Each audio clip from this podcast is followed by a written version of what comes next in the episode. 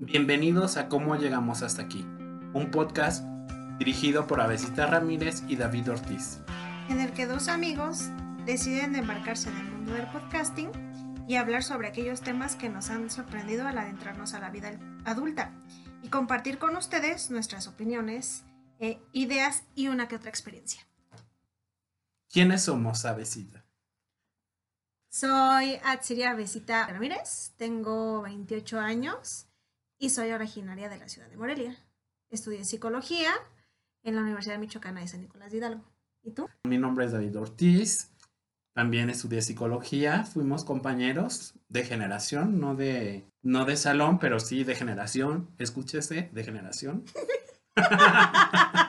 y no de generación. Ajá. Tengo 27 años. Nos conocimos, yo creo que al final de nuestra vida eh, universitaria. Sí, sí, sí. ¿En qué sería? Yo creo que fue en un evento de la universidad, en el Exporienta.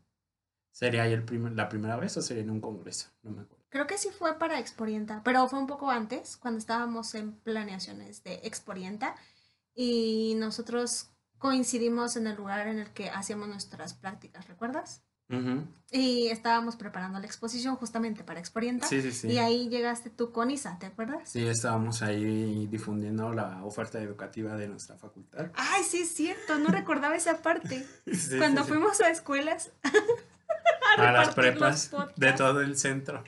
Sí, qué denso, sí, sí es cierto. Sí. Y bueno, nos hicimos ya más amigos después de la universidad, Ajá, ¿no? Volvimos a coincidir en, en algunos congresos y seminarios. Y bueno, a ver, creo que sería bueno empezar diciendo por qué decidimos hacer un podcast, ¿no, David? Ujú. Si me permites, quiero eh, como empezar yo, porque Ajá. es egocéntrica. Ajá. Yo te dije hace como ya casi un año, ¿no? Que David, ¿por qué no hacemos un podcast? Y recuerdo que en el principio me dijiste, no, abecita, qué horror, qué oso. Y Me da miedo. Ajá. De hecho, estoy aterrado. Voy a saltar por la ventana en cualquier momento. Y yo te dije, ok, está bien, está bien, no, lo- no, no lo hagamos. O sea, pero porque mi idea inicial ah, era como a lo mejor yo sola invitar a alguien. Pero ya después lo dejé eso, ese como en pausa y surgieron otras cosas de la vida, pues, cotidiana y de la vida adulta que, que, que tienen que ser elaboradas. Y entonces lo dejé en pausa y ya después hace como que un mes, un mes y medio, más bien, ajá, más o menos Ujú, Como un volví a, mes, yo creo. volví a arrojar la pregunta, ¿no? David, ¿por qué no hacemos un podcast? Y entonces me sorprendió bastante porque dijiste, sí, está bien, estoy de acuerdo. Y yo, ¿what? Pero ¿qué, cambió de aquí a hace seis meses? Y bueno, pasó la pandemia. Eso es- creo que eso fue lo que ocurrió. Sí, fue definitivamente la pandemia. Siento que la pandemia, o sea, para cada quien ha sido bien distinta, pero para mí me ha hecho movilizarme. Como en qué este, intereses tengo y un poco, no sé si se escuche super cursi, pero sí dejar un poco el miedo de lado. O sea, ya. Este, Sí. enfrentarme a lo que sí quiero hacer, porque a mí me gustan los podcasts. O sea, soy un escucha de podcast, no sé cómo se diga, un audien- este, alguien de su audiencia, un usuario. Pero sí, sí, escucho podcast. Este, por ejemplo, escucho mucho podcast de divulgación científica, como el de Astronomía y algo más. Podcast en inglés, porque me gusta es, practicar habilidades como listening. Porque no sé Ajá, inglés, no pero sé igual inglés. trato. Ajá, pero siento que este, puedes ahí aprender algo de listening. Escucho el de Michelle Obama Podcast, el de mm, Inside of You, de Michael Rosenbaum. Escucho Me Asustas, pero Me Gustas Podcast, que es un podcast de amor al terror. No sé cuál es tu podcast, escucha esa besita. Yo la verdad no escucho podcast. No, no es cierto. no, no es cierto. Sí, yo también eh, hace un tiempo, eh, bueno, creo que el mío fue como una transferencia porque yo pasé de los videos de YouTube, que, que bueno, no quiere decir que no los veas, sino que pasé de, de verlos ahí a también escuchar algunos de los youtubers ahora en, en, en, en sus podcasts. Y uno de ellos, al cual amo y admiro muchísimo, no sé si debería estar diciendo amo, pero ok, eh, es Paint Shorts o Héctor de la Hoya. Héctor de la Hoya poniendo una orden de restricción ahora mismo. Perdón. Y él ahí sobre su soliloquio. Y lo que me gustaba es como toda esta introducción de temas que al final de cuentas pues son de la vida adulta, ¿no? Casi la mayoría de los que escucho creo que son sobre eso, ¿no? Soy señora también y escucho a Marta de baile, porque pues como no escucharla y todas. Aparte porque me, encanta porque ella crea un espacio en el que invita a especialistas de diferentes áreas y creo que eso también ya nutre bastante su podcast, ¿no? Eh, un poquito eh, también tengo una influencia, una influencia eh, muy fuerte coreana, un gusto adquirido. No te creo, no te creo nada. un gusto adquirido recientemente. Bueno, como desde hace un año y medio, casi dos, a lo mejor. Y me gusta el de Eric Nam, el de Jamie Park, eh, este, Get Real con Ashley, que, o sea, que son tres chicos de, bandas y una chica de una ex banda eh, de, música coreana. Y está Ashley, bien, de Karth y Piniel de BTO. Ajá, BTOP, más bien, BTOP. Sorry, ¿no? Perdón, pido disculpas, no creo que nos escuche, pero pido disculpas por no saber pronunciar el nombre de tu banda. Este, eh, algunos que son más de, de, como una casa productora que es de Dive Studios. Y creo que lo que introducen es mucho como, como todo ese, esos temas de la vida adulta, ¿no? Cómo es que uno se introduce. Y creo que no es como algo que, digamos, solamente quise ponerlo ahí, ¿no? O sea, como, o sea, sí me siento identificada, pero también creo que a lo mejor con nuestra, un poco de todo lo que nosotros estudiamos con la psicología, ¿no? Y con el psicoanálisis, podemos aportar como otras cosas o perspectivas que hemos contemplado a partir de todo eso, ¿no? Sí. ¿Cómo, repensamos también la vida Sí, que aquí hay que aclarar que no pretendemos ser un modelo de identificación, o sea, no sean como nosotros. De hecho, este programa se debería de llamar No sean como nosotros. Pero no sean como siento que tenemos como necesidad de hablar, ¿no? Hablar. Sí, de poner en algún espacio ajá, como en perspectiva lo que nos acontece, como percibimos el mundo. Y también porque siento que nosotros somos millennials y bueno, al menos yo no crecí con la radio, ¿no? Yo sí. Pero este, siento que para los que crecieron con la radio es algo bien especial como conectar de otra manera que no es la imagen sino a través de las palabras que escuchas de otros. Entonces, siento que con este podcast podemos recuperar un poco de eso. Sí, y también porque es como un espacio donde conectas, ¿sabes? O sea, mm, sí, o sea, en primera instancia sí, primero como que lo que haces es arrojar tu bola de pensamientos, ideas y todo, ¿no? Al, decirlo aquí en, en, algún, en algún espacio, ¿no? De todo esto que es el llamado Internet pero también es como esa parte donde a lo mejor alguien se siente identificado con lo que estás diciendo o dice, hey, yo también me sentí así antes, o, yo también pasé por eso, y también pensé esto y esto de la vida adulta. Sí, como estableciendo un diálogo. De hecho, esa es una de nuestras ideas. Ideas, intenciones con este podcast. Ajá. Que podamos armar alguna comunidad en el que nuestros escuchas puedan retroalimentarnos, hacernos preguntas y nosotros hacerles preguntas a ellos y en episodios posteriores podamos recuperar quizá alguna inquietud que les haya hecho ruido o eco. Sí.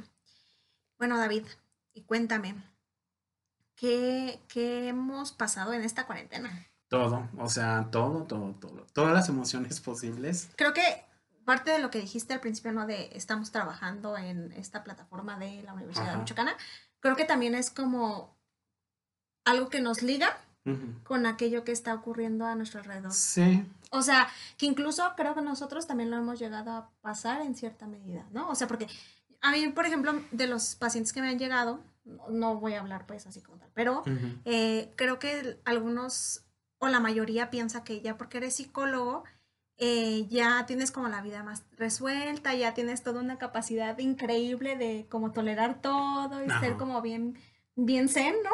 Ahora te conviertes como en... En un espíritu elevado. Sí. en este gran super hombre que Nietzsche tenía, ¿no? Y entonces ya como que todo lo, lo, controla. Y, y, a lo mejor en cierta medida sí, pero también creo que, que de pronto vuelven esos pensamientos de, güey, ¿qué pedo con esto, no? Sí. O, o de, ¿por qué está ocurriendo esto en mi vida? ¿Por qué no tengo un empleo estable? ¿Por qué no tengo esto ya claro? ¿Por qué si, si mi mamá ya tenía una casa y, y 20 hijos y así? ¿Por qué yo Sí. no? ¿No? O sea, Sí, sí, sí. todo ese tipo de cosas, ¿no? Alrededor de lo que, de lo que es. Y, y luego lo vemos eso en, en cuanto a este sentido de, pues con la cuarentena, acá en, hay que decir, ¿no? También, como. Que en México pues se ha alargado, ¿no? O sea, no es cuarentena, ya es como 70, no, 80, no sé, ya, ya perdí Ya la cuenta. como Seis meses. seis meses, siete meses. O sea, y, y es interesante porque fuimos puestos en un lugar en el que eres como recluido, pero es voluntario. Ah, O sea, ¿no? sí. Es, es voluntario, Si no nos apresan. Pero este, a final de cuentas, sí, claro, Ajá. o sea, no estaremos como en Corea, que ellos han logrado contener la pandemia, eh, porque claramente pues aquí no, nadie nos está demandando que, que la hagamos, sino que es voluntario, y también tiene que ver con el tipo de necesidades y estilos de vida que tenemos, pero que al ser confinados a un espacio como que hemos estado más en contacto con nosotros mismos, con nuestros pensamientos, con nuestros sentimientos, a lo mejor no también. Y eso creo que es importante y parte clave porque es lo que te permite entonces decir, más bien como que le das ahora sí prioridad a esos temas que has estado postergando Sí. y que entonces ahora ya también con, con como que tratas de decir, bueno, ¿y a quién le cuento esto que, que me está pasando? O sea, porque a veces no, no, no basta el escribirlo y tampoco nada más como decir, sí, pues me no pude dormir porque te estaba pensando en las deudas X, ¿no? O sea, Y también creo que la pandemia, y esto va a sonar trágico, pero para mí al menos eso ha sido, me ha hecho pensar en la muerte, como en la finitud que tenemos los seres humanos, porque de hecho, o sea, yo al menos no es algo que esté pensando constantemente, pero cuando lo tenemos cerca, cuando tenemos cerca ese acontecimiento que tiene proporciones planetarias, que es la pandemia, es inevitable no pensar en la muerte propia. Y con eso, pues, como estar consciente de esa finitud y ahora sí, emprender proyectos, movilizarte del lugar en el que estabas, porque, o sea, mañana te puede dar coronavirus, porque esa es la realidad, Y te puede ir mal, o sea, si tienes los factores de riesgo y aunque no los tengas, porque he conocido personas que no tienen esos factores de riesgos y terminan, pues, muertos. Entonces, Me encanta. ¿Cómo Pues te- muertos. teniendo esa conciencia sobre la muerte, creo que en mí se han despertado muchas cosas, ganas de iniciar proyectos, de iniciar maestrías en próximos meses, en años, no sé, pero eso ya, o sea, antes no lo pensaba, pero ahora ya está muy presente porque te digo como esta conciencia de que se puede terminar la vida, ¿no? Siento Ujú, que es importante. Y fíjate que justo en enero, yo cuando me titulé en 2018, Ujú, me regalaron un libro que no lo había leído hasta ahorita, lo tenía en, ese, en el librero. Tú sabes de que a veces ponemos en el librero libros que nos observan ujú. para ser leídos. Pero en enero este, yo decidí tomar un- ese libro y ese libro era La peste. Gracias. La peste de Albert Camus. Camus. Camus, no sé cómo se diga en francés, Ajá. perdón para los que hablan francés. Y para los que hablan español, pues Albert Camus se da. Ajá. Este, y este libro trata precisamente sobre una peste que se desarrolla en 1940 y tantos en el norte de África, en Orán, me parece que es la ciudad, y entonces la ciudad entra en una cuarentena y se suscitan un montón de cosas. Sí. Hay como un despertar aparente espiritual y todo el mundo empieza a ir a la iglesia y de, hay caos, hay personas que se quieren escapar de la cuarentena y salir de la ciudad, hay otros que deciden contribuir al tratar de controlar la epidemia. Como en el caso de aquí en lo- en los Ajá, doctores, ¿no? Sí, sí, sí. Ajá. Personas que se preguntan sobre qué es para ellos esa epidemia de la peste Ujú, que de- inicia de manera súbita. Y tengo muy presente una escena del libro, no sé cómo decirlo, pues sí, un- una parte de un capítulo de, del libro donde describen cómo ya no caben los cuerpos en los cementerios, entonces los transportan, me parece que en el tren o en caravanas, los cuerpos hacia cremarlos. Y como en marzo de este año vi la noticia que en Italia transportaban así en caravanas a los cuerpos para cremarlos y entonces fue imposible no pensarlo, recordar. Ajá. Es la peste y no sé.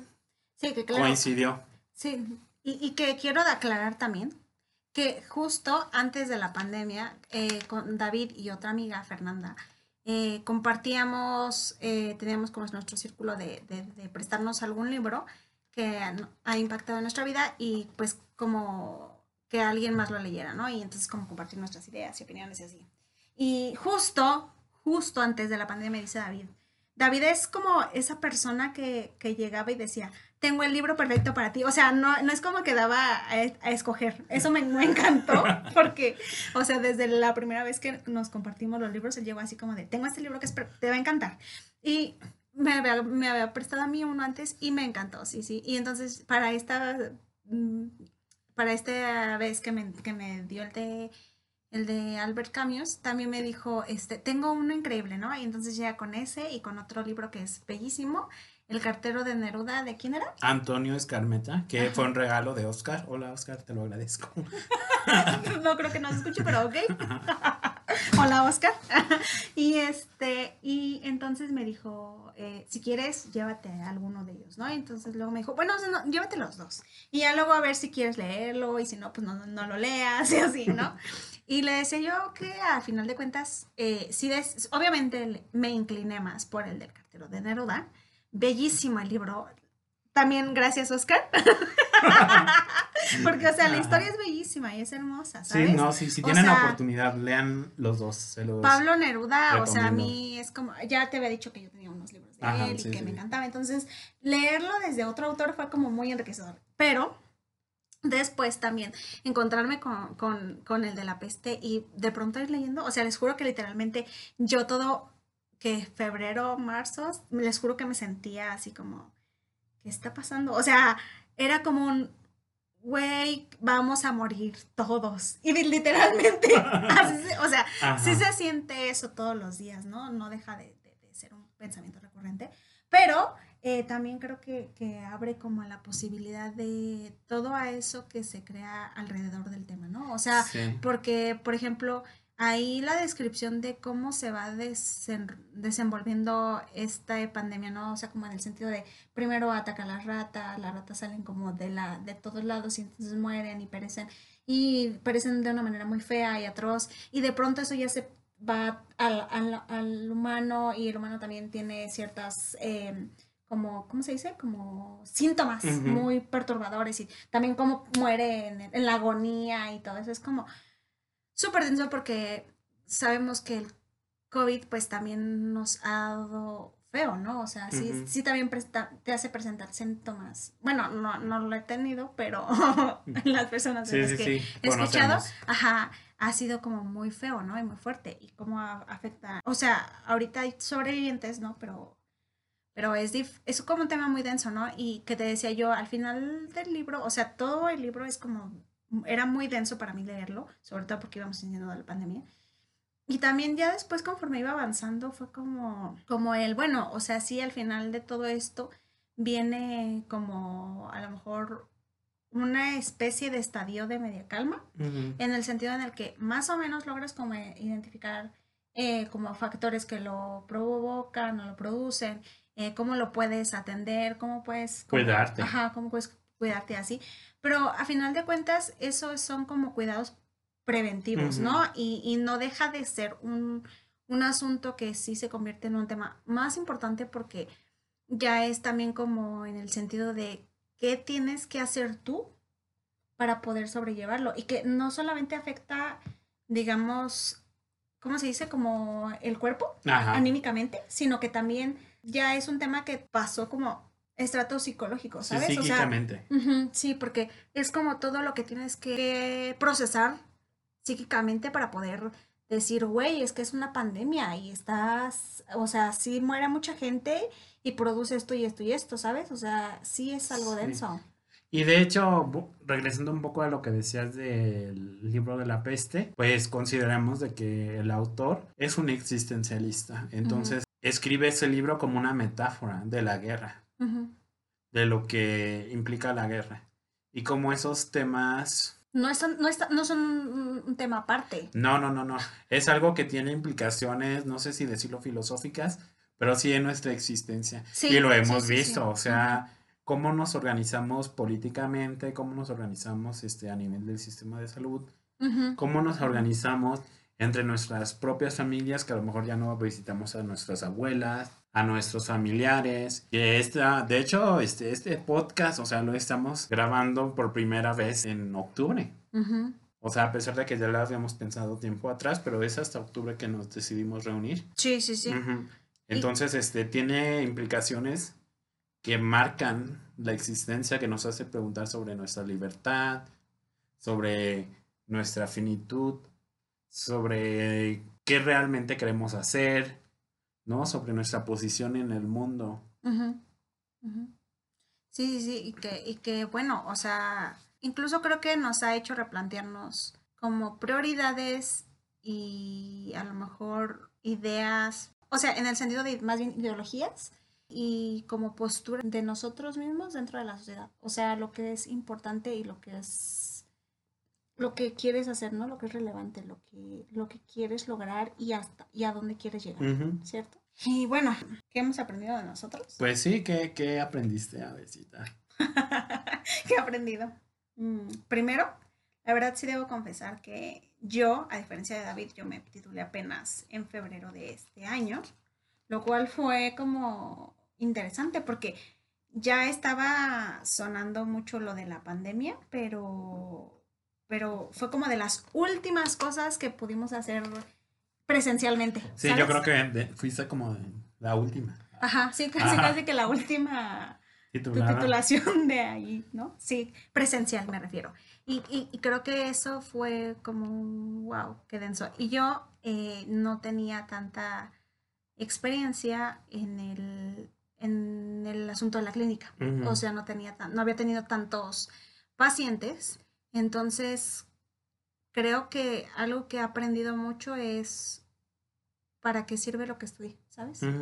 O sea, que al final de cuentas sí son herramientas, pero más que eso es como el crear un espacio para la escucha. Para mí eso ha sido algo que he aprendido. También como que mi tiempo vale.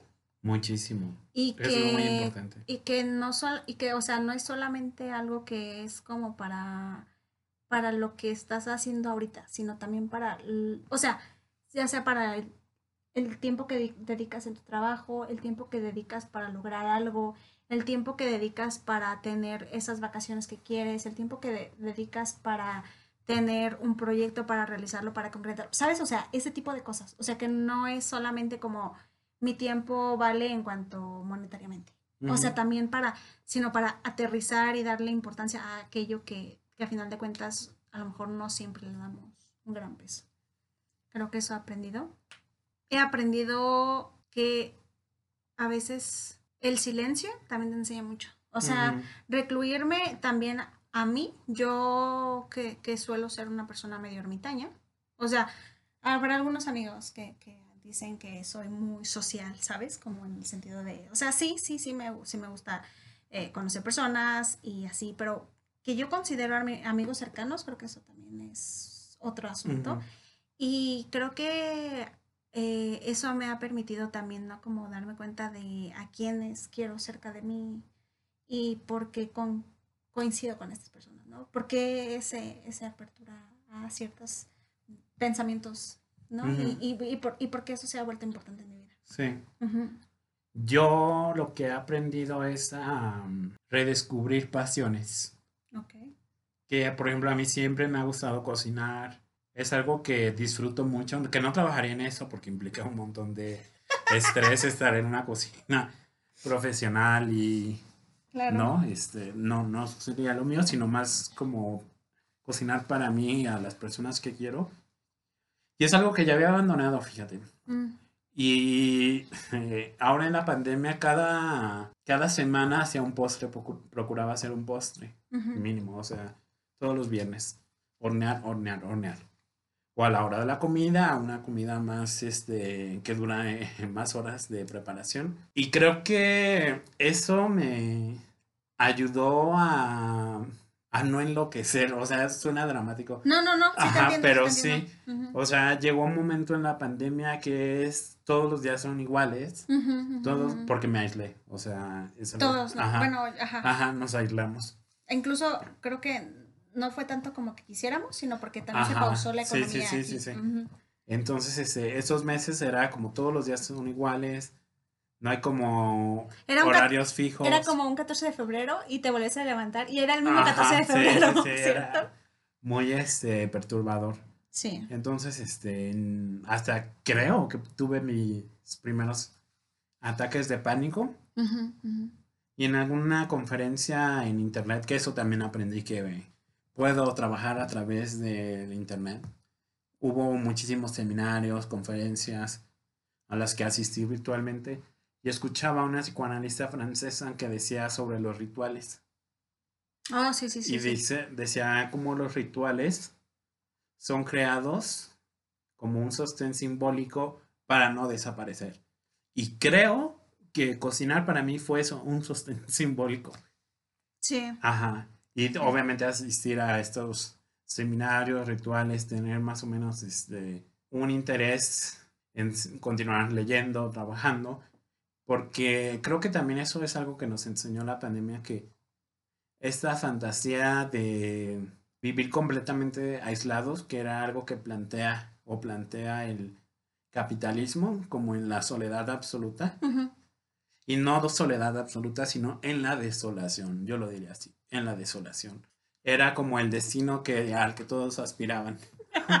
Soy intenso, lo sé. Pero siento que esta pandemia nos enseñó, eso no es posible. Y o sea, igual las escuelas, ¿no? Como, Sí, claro, porque, Ajá. o sea, en segundos se pasaron a lo virtual. ajá, sí, sí, De sí, verdad, sí, o sí, sea. Ah, o sea, es que incluso yo, sí, sí, yo llegué a ver alguna conferencia o algún comercial de no recuerdo qué universidad y decía, mi universidad, o sea, era un docente y decía, mi universidad llevaba como años diciendo que quería crear planes eh, online Ajá, y de 100% pronto online. en un mes lo hizo. Y yo. O sea, sí, creo que, creo que más bien es eso, ¿no?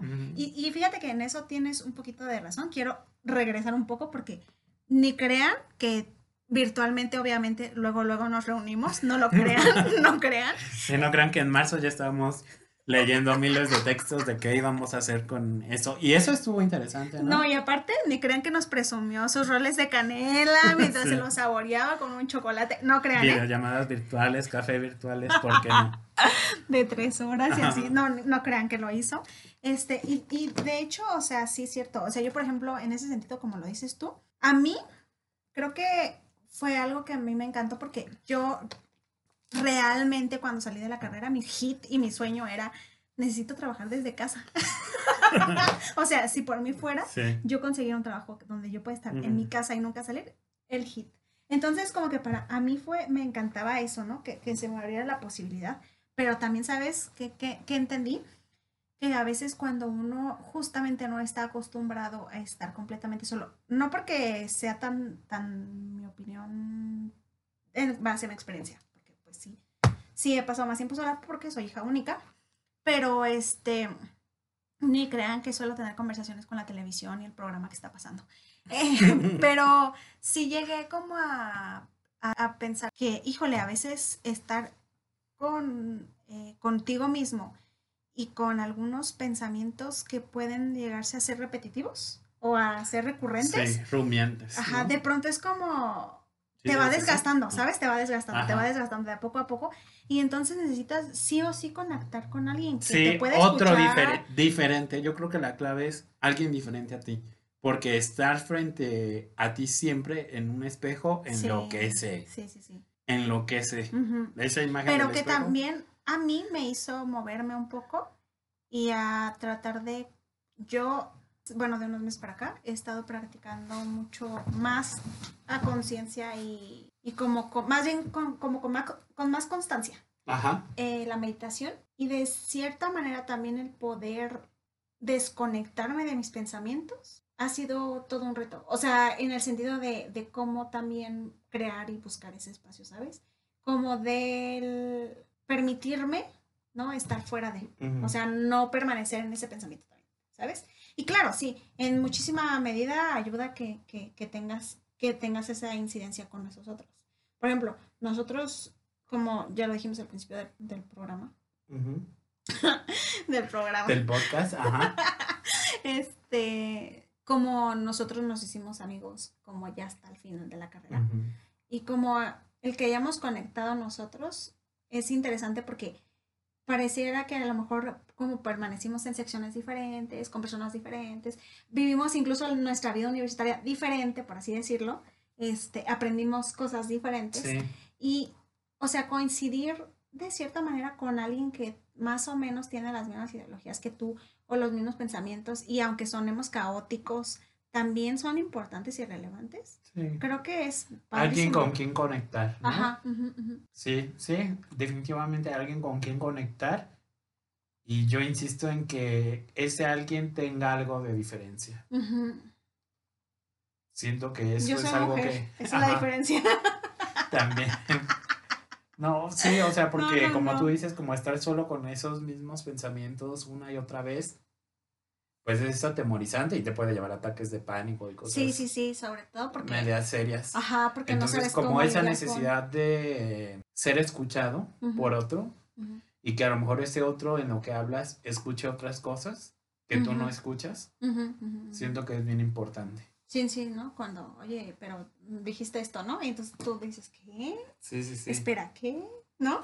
Sí. Am, bueno, creo que... ¿Te parece si pasamos a las recomendaciones? Y entonces cuéntanos, David, ¿de qué nos, qué nos vas a recomendar tú con este podcast? Mm, Ok, bueno, yo les quiero, como este podcast trató un poco sobre la pandemia y que nos dejó la pandemia, Ajá. y más específicamente como el encierro, quiero recomendar una película que se llama The Mist. En español le pusieron La Niebla. Es una película de 2007 dirigida por Frank Darabont y escrita, está basada en un cuento que también, si quieren, pues, lo pueden leer. Es un cuento de Stephen King ujú, con el mismo título. Y está interesante porque ya sabemos que los temas de Stephen King son sobrenaturales. Pero aquí creo que el horror que relata o que se ve en la película, más que sobrenatural, tiene que ver con las personas y te cuento un poco de lo que sucede para que se les antoje a nuestros escuchas verla. La niebla se desarrolla toda la película en un centro comercial como que ocurre algo que no se los voy a contar para que la vean, pero tiene que ver con la niebla. Una niebla que cubre toda la ciudad. Hay personas comprando sus despensas, su compra de la semana. Sus papeles para el- esa pandemia Ajá. que se va a venir. Sí, pero no es un centro comercial, es más bien un supermercado. Y entonces como les agarra la niebla, ahí ellos se deciden a trin- atrincherar. Entonces se encierran y nadie quiere salir hacia afuera porque en la niebla hay cosas perturbadoras. Y duran varios días encerrados. Eh, Pero en ese encierro me parece a mí que lo que se muestra es que hay un infierno más grande que el que está afuera. Más grande que la niebla. Y es el encierro que transforma a las personas de cierta forma. Entonces por ahí parece una fanática religiosa que exige eh, sacrificios humanos. Ok, Ajá. bien normal eso. Sí, sí. Por ahí aparecen como dos líderes que luchan entre ellos. Ujú, La gente tiene miedo. Hay suicidios. Entonces creo que como ante ese encierro las personas muestran como otras facetas que creamos imposibles, pero que el encierro en sí mismo despierta. Y que claramente podemos verlas en Ajá, la sí, pandemia, sí, ¿no? sí, supongo en la pandemia. Y lo pensaba en relación a, o sea, nosotros pues a- creo que vivimos en familias donde no hay violencia, por lo menos física, ¿no? Y entonces, ¿qué sucedía con las mujeres o con los niños o las personas que vivían en un ambiente violento y se encerraron para protegerse supuestamente de la pandemia con su agresor? ¿No? Y entonces si era agresivo antes y además se le sumas el encierro, Claro. entonces me hizo pensar en eso. Vean la película, les va a encantar. Tiene un final que les va a sorprender mucho y a, a mí me impactó mucho. Pum, se murieron todos y ya, como tú. ¿Tus Ah, no, no te puedo aceptar ni rechazar ninguna de tus hipótesis, pero tiene un final que es impresionante. Te lo recomiendo mucho, Avesita. Está, Ok. está muy padre. ¿Y tú, Avesita, qué, qué nos vas a recomendar? Yo nada, no, no es cierto, no. Este, sí, yo también, yo como dije al principio del, de- del programa, tengo alguna inclinación por, por la, ahorita, ¿no? Por el cine y por todas las producciones Coreanas. visuales coreanas, ajá. Y inicialmente solo iba a hablar de una, pero voy a poner dos. Perdón, perdón, les he fallado. Este, tengo una de... Es una serie que recién salió justo como en, en- entre todo esto de la pandemia. Y se llama It's Okay Not to Be Okay o Psycho But It's Okay. Y en español sería Está bien no estar bien. Que era una serie eh, como drama, fantasía, romance, psicológica, medio rara de 16 minutos, este, producida por, bueno, dirigida por Park Sin-woo y por, escrita por Yo Jung, en el que aparecen varios actores, eh, pues coreanos representativos, que no, no te voy a decir porque seguramente tú no vas a conocer, Sí, sí, no lo conozco. pero que es la historia de dos hermanos que uno trabaja en un hospital psiquiátrico y este, o sea, en realidad ahí se, se juntan tres historias.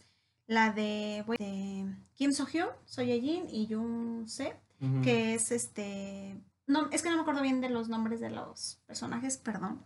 Eh, pero estas tres historias, o sea, son dos hermanos y la chica, están, se unen, o sea, se, se juntan porque el, uno de los hermanos eh, padece de autismo y también vio cuando asesinaron a su madre. Entonces es interesante porque eh, como que ahí la concepción que se crea en el autismo alrededor de lo que, aquello que se vuelve como un significante, es como las mariposas, ¿sabes? Y la historia que envuelve a estos tres chicos es como la figura que produjo todo este, como historia caótica y catastrófica entre ellos. Entonces, las mariposas tienen un papel importante. Sí, Fíjate que no te interrumpo, pero me no te interrumpo, pero sí. pero recordé una película que no sé si sea también coreana.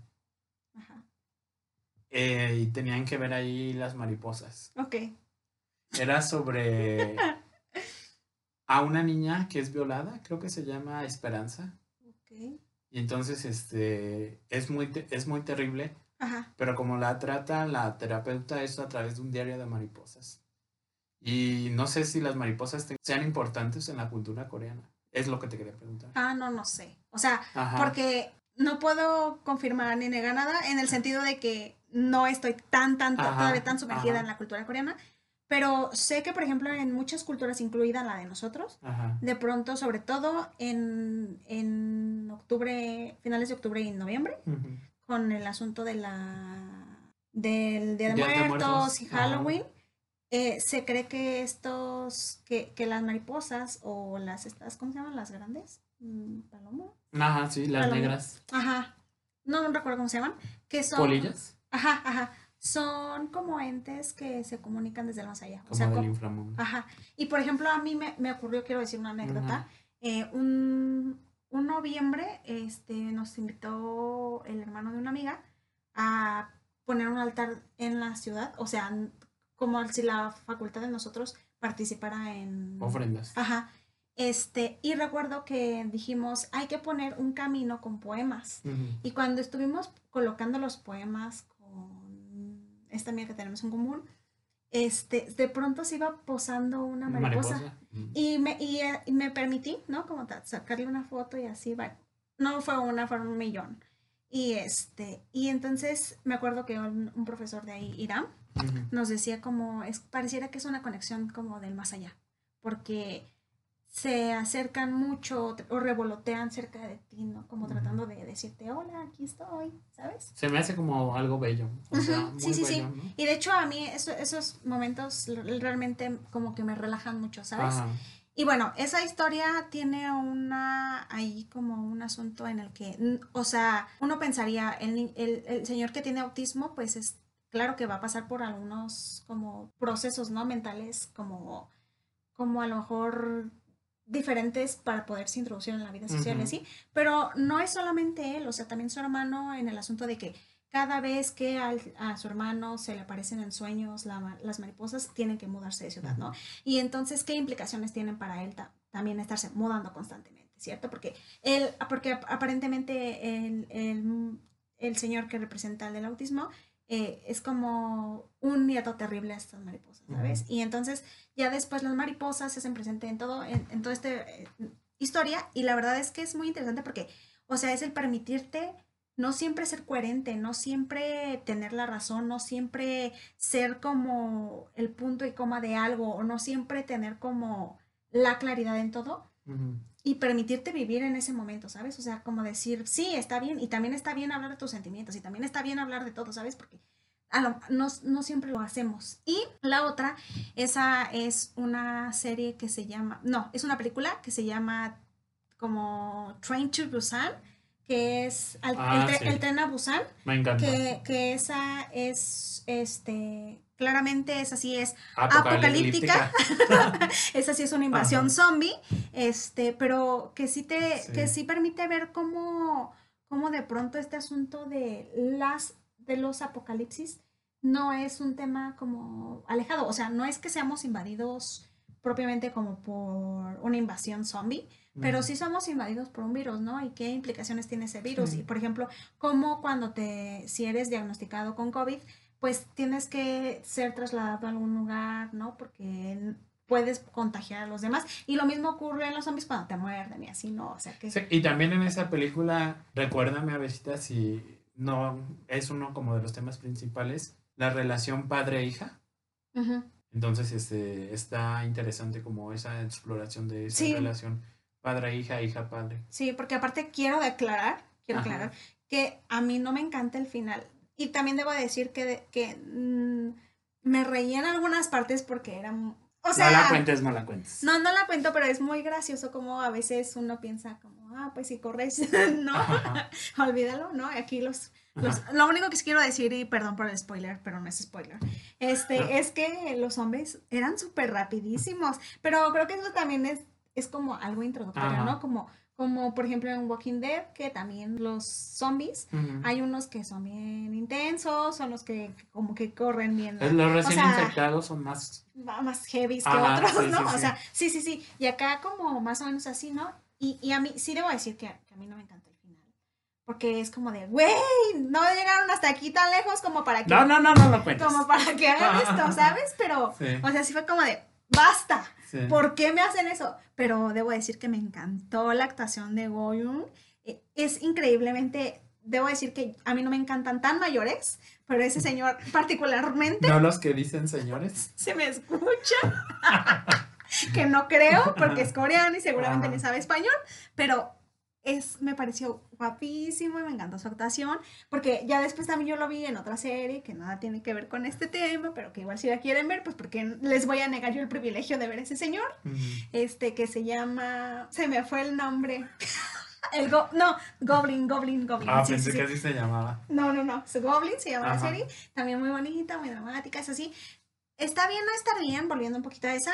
Solamente tiene 16 episodios, como de una hora y media cada uno más o menos, lo cual sí es un poco larga, pero me parece increíble porque todo el asunto de cómo se van entrelazando todas estas historias y no solamente, eh, digamos, de estos tres personajes principales, sino también de los demás que están alrededor de ellos y cómo también dentro de un centro psiquiátrico eh, puedes llegar a, crear como un espacio de, de escucha, ¿no? Pero también de conexión con otros. de, de, de, o sea, es que de pronto a mí lo que a veces me dejaba pensando es, ¿cuál es esa línea que nos diferencia a nosotros de estar ahí, ¿sabes? O sea, como a veces puedes llegar a sentir que tus pensamientos pueden ser intensos, ¿sabes? Como para llegar a este punto. Sí, sí, sí. Me pareció interesante. Y bueno, ya, creo que es todo. Ya nos alargamos muchísimo. Si te parece bien, vamos a dejar este episodio hasta aquí. Sí, pues agradecer si llegaron hasta aquí escuchándonos, es que son tan intensos como nosotros. Los esperamos en próximos episodios. Y pues nos vemos. Bye.